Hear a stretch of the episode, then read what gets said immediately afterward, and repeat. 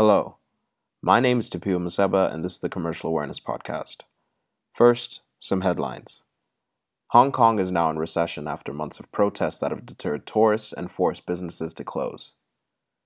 Ahead of the 2020 US election, Twitter has learned from Facebook's Cambridge Analytica scandal by stopping all political ads on the platform.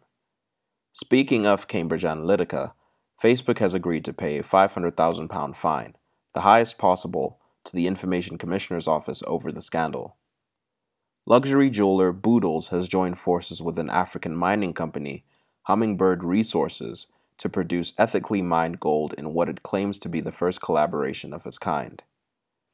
Third quarter net profits at HSBC, one of the world's largest banks, declined by 24%, prompting interim chief Noel Quinn to announce plans to remodel the bank.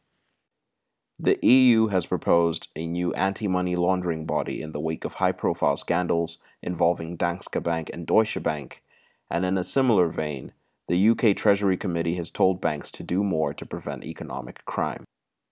Those are the headlines, and as always, links are provided in the description.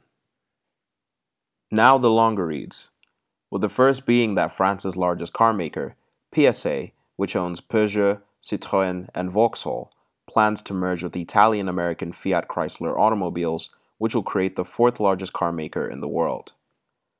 The boards of both groups have approved a 35 billion pound merger, which would create a company with annual vehicle sales of 8.7 million, revenues of over 140 billion pounds, and operating profits of almost 10 billion pounds. The merger is expected to generate cost savings of almost 3 billion pounds without any factory closures.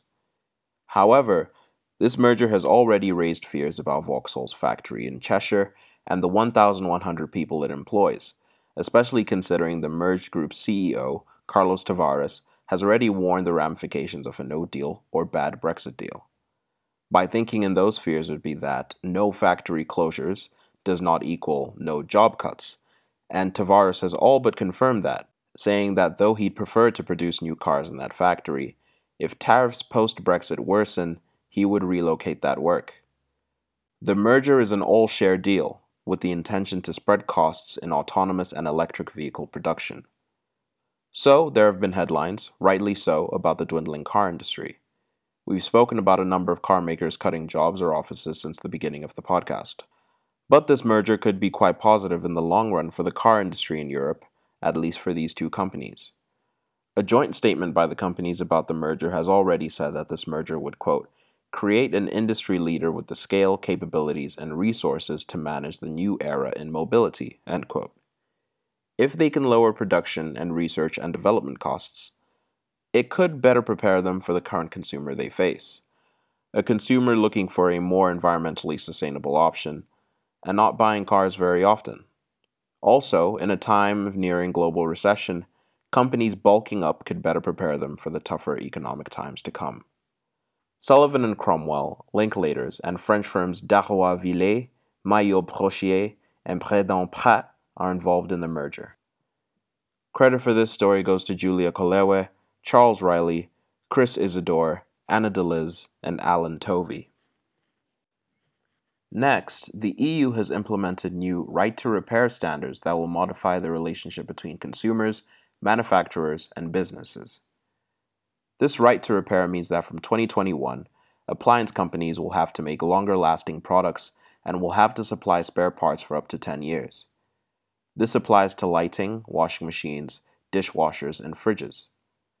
This is as a result of consumer complaints towards appliances breaking down just as the warranty expires and not being able to repair those products at a reasonable price, and therefore feeling forced to buy new products, creating waste by throwing old products away and producing more greenhouse gas emissions in the constant manufacturing of new products.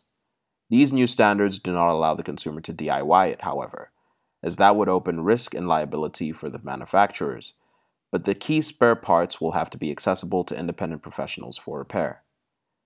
This move could result in nearly 50 million tons in CO2 emission savings and could directly save 20 billion euros on energy bills per year in Europe from 2030 onwards. So, from a commercial awareness standpoint, this is interesting on a number of fronts. First, the environment. Back to the socially aware company and everything we want corporate governance to be, companies should be interested in being sustainable. However, sustainability does not always result in the highest profits, which brings us to the second point the companies. Selling fewer units as the years go by, as they will be designed to last longer, could mean a pinch in profits, leading to slower manufacturing, fewer factories, and then fewer jobs. Granted, this new dynamic would result in a more important middleman in the independent repair person, but the amount of new repair people may not equal the job cuts in these industries. The third point is in the parts themselves. These new standards would put an onus on the manufacturers to make new parts, but they may not even enjoy exclusive benefit of these parts if they fit the must match or must fit exceptions in IP. If I have said something completely foreign to you in the simplest way possible, it means that some spare parts are, by design, unable to enjoy IP protection, meaning other manufacturers would be able to make the same parts and price them competitively. This makes the situation not ideal for them either. In short, this story shows the issues different stakeholders are presented with. And it may even bring innovation in terms of the companies as they look for new ways to make profit, possibly in investing in new repair divisions, or, like the appliances that coincidentally break down as the warranty expires, they may do the same to those replacement parts, meaning more replacement part sales in shorter windows of time. But that's just speculation.